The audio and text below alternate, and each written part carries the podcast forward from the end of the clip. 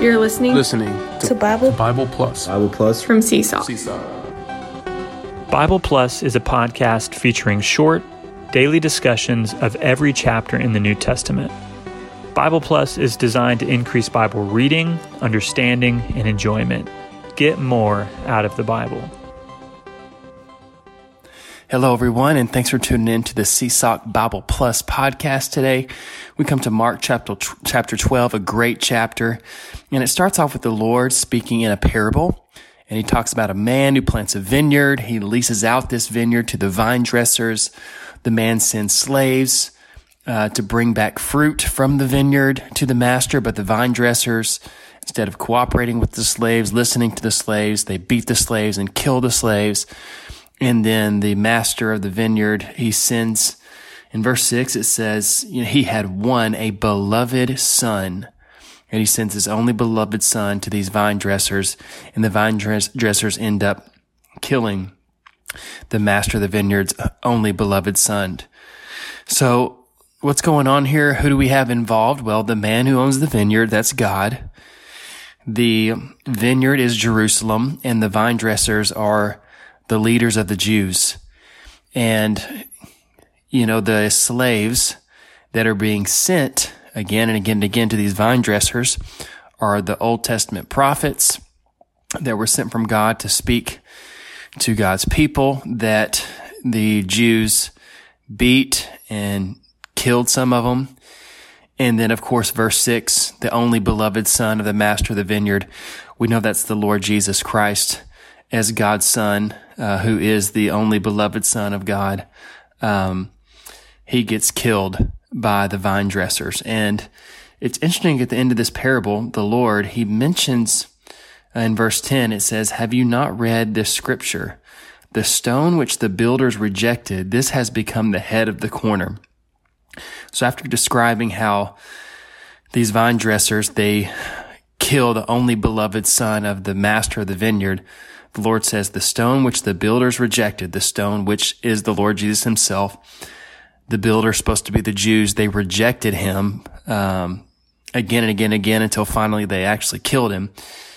This, this Christ, the Lord Jesus, he has now become head of the corner, pointing to God's desire to have a building and Christ, uh, as God's son, as a man passed through human living, death, and resurrection, has now ascended and in God's building, he is the head of the corner. So he is a part of the building and he is also building up God's house, the church. And actually in the book of Mark, verse 10 here, that's the only reference, uh, really explicit reference to God's building the church. So moving on to the next portion in Mark here, we have another test and examination by the Pharisees and the Herodians. And what we have going on here is that they're working together. They try to trick the Lord into displaying disobedience to Caesar. So they tell the Lord, we know you don't regard the person of men. Uh, what, basically, what should we do? You know, is it lawful to give tribute to Caesar or not? How do we consider this situation? The Lord tells them, excuse me, to bring them a denarius that he may look at it. Of course, they have one. And the Lord, he has a great response to this in verses 16 and 17. He says, whose is this image and inscription? And they said to him, Caesar's. And in 17, and Jesus said to them, the things that are Caesar's render to Caesar, and the things that are God's to God. And they marveled greatly at him.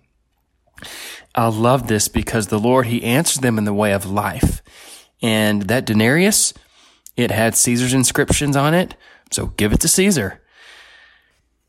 But what has God's image and what has God's inscription? Well, the Bible tells us at the very beginning, man was made in God's image with God's likeness. So we as human beings having God's image, we should render ourselves to God because we belong to him. And especially as believers that have been blood bought, we have been purchased by God through the precious redemption of Christ and paying the ultimate price of shedding his blood for us that we could be brought back to God. We now belong to him. We've been inscribed with his name and we should render ourselves to God in such a way that we give the Lord the first place and the ultimate freedom to do whatever he wants in us, through us, and with us. The next session continues with another testing and examination by the Sadducees, which is interesting because this examination concerns the resurrection and the Sadducees don't even believe in the resurrection. And so what happens is there's seven brothers. The first one marries a wife and they don't have any kids.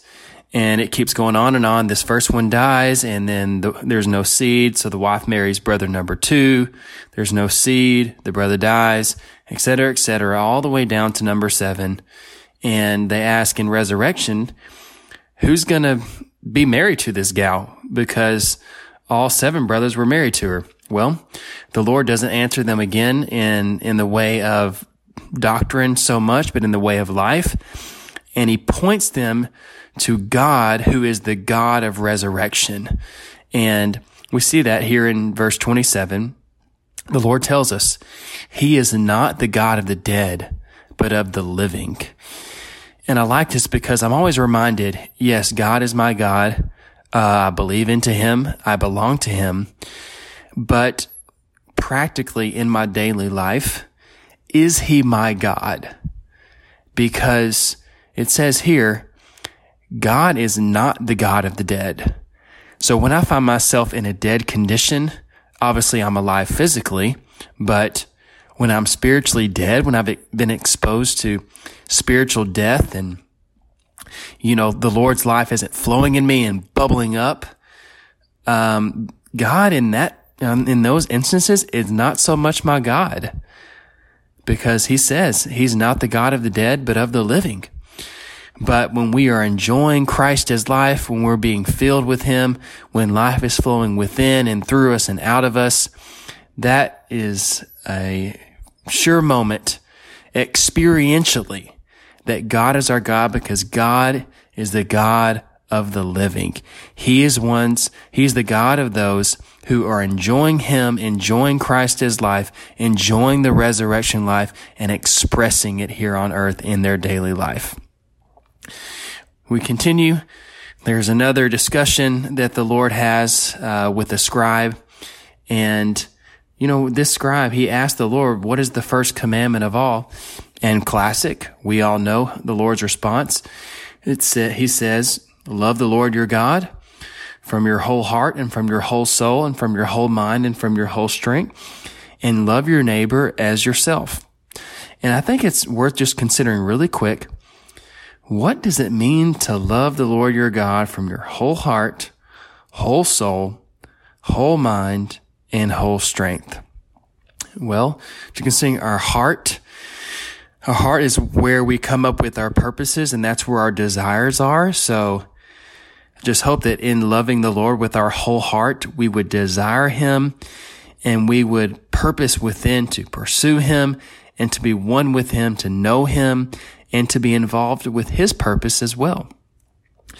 That would be a couple of instances of loving Him from our whole heart and then our whole soul. Loving Him with our whole soul. Our, our soul includes our mind, emotion, and will. And so with our emotion, are we allow, are we gravitating towards the Lord in a way of affection, in a way of being personal with Him? Are we choosing Him with our will and our decisions? And then, you know, with the mind, that's actually brought up in the next little phrase here. It says the whole soul and from the whole mind. You know, our mind is where we do our thinking. It's where our thoughts are occupied. And what are we thinking about during the day? When we have some downtime, what occupies our mind? what fills our thoughts. We hope that our many times throughout the day, we would be loving the Lord with our mind by considering Him, thinking about Him, diving into the Word, to study the Word, to know the Word more. Of course, this study is, you know, anytime we want to think about the Lord, we also want to be loving Him with our entire being, with our heart and our soul at the same time, not just a mental exercise. And of course, the Lord finishing this sentence here, loving Him with our whole strength. So even our physical body is involved. And so the Lord here is hitting this matter of loving Him. It starts all the way from the deepest part of our being, all the way to our outermost part. It involves our spirit, our soul, and our body in loving the Lord. And it's wonderful that He actually, we have a God who commands us to love Him. It's quite incredible. And then finishing up here with Mark chapter 12, the Lord, he, he muzzles everybody's mouths because he's been questioned a lot. And then he asked them a question talking about uh, the son of David and Christ, who is Christ. And the, uh, the Lord, he points him to the Old Testament and how David said, the Lord said to my Lord, sit at my right hand until I put your enemies underneath your feet. And Jesus says David himself calls him Lord, but how is he his son? And the great crowd heard him gladly. So the Lord, he, he really threw a, threw a curveball to all the ones that were hearing this question from him. But this question points to Jesus Christ is not only the Lord of David, but also the son of David. And as the Lord of David, he is divine. He is eternal. He is God. And as the son of David, he is 100% man with blood and flesh. So this portion right here points to Christ as the God man, 100% God, 100% man. And then Mark chapter 12 finishes up here with a warning to the scribes that the Lord gives them.